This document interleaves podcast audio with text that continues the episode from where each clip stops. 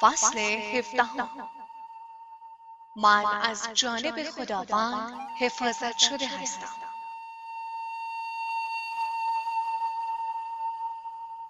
در کتاب مقدس آمده است خداوند حفاظی در محدوده زندگی شما قرار داده است.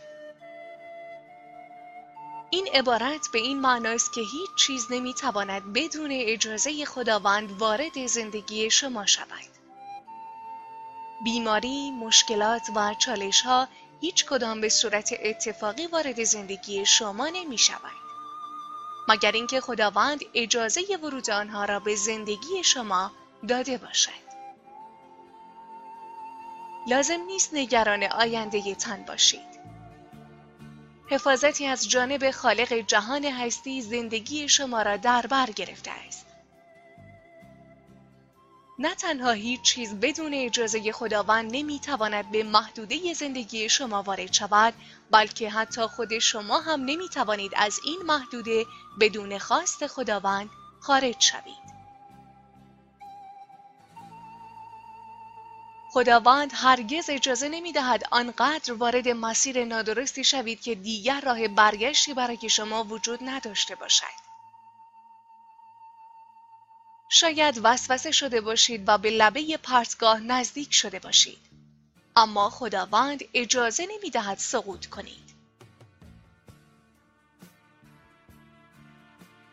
با یکی از دوستانم صحبت می کردم که برایم توضیح داد به چه میزان از رئیس خود رنجیده خاطر است.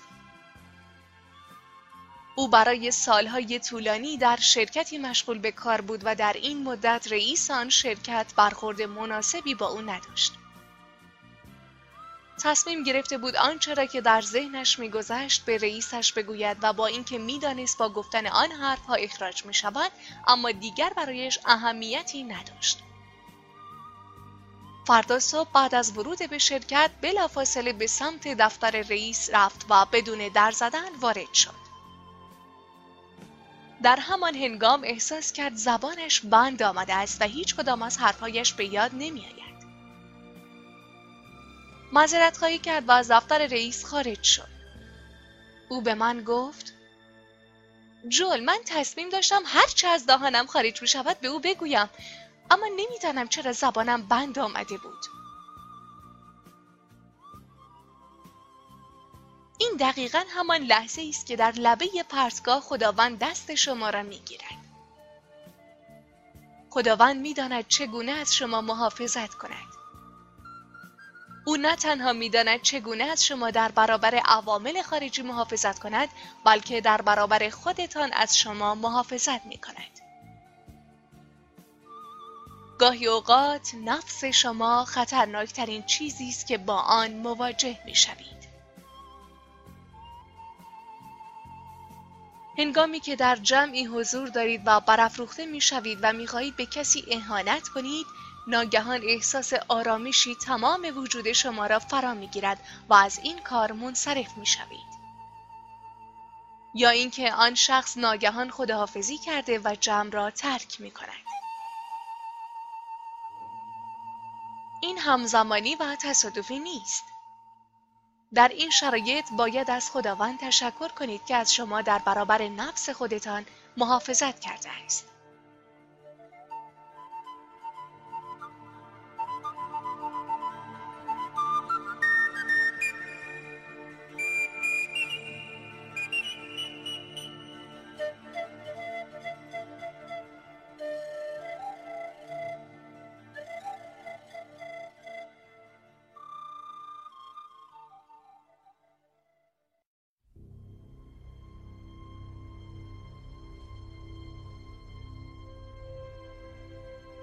در کتاب مقدس داستانی از حضرت داوود آمده است که در ارتباط با این موضوع است. حضرت داوود به همراه یارانش در نزدیکی زمین فرد ثروتمندی که هزاران گوسفند داشت اتراق کرده بودند.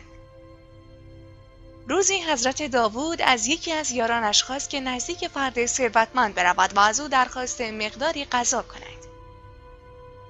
اما آن مرد با اهانت فرستاده حضرت داوود را از خانه خود بیرون کرد.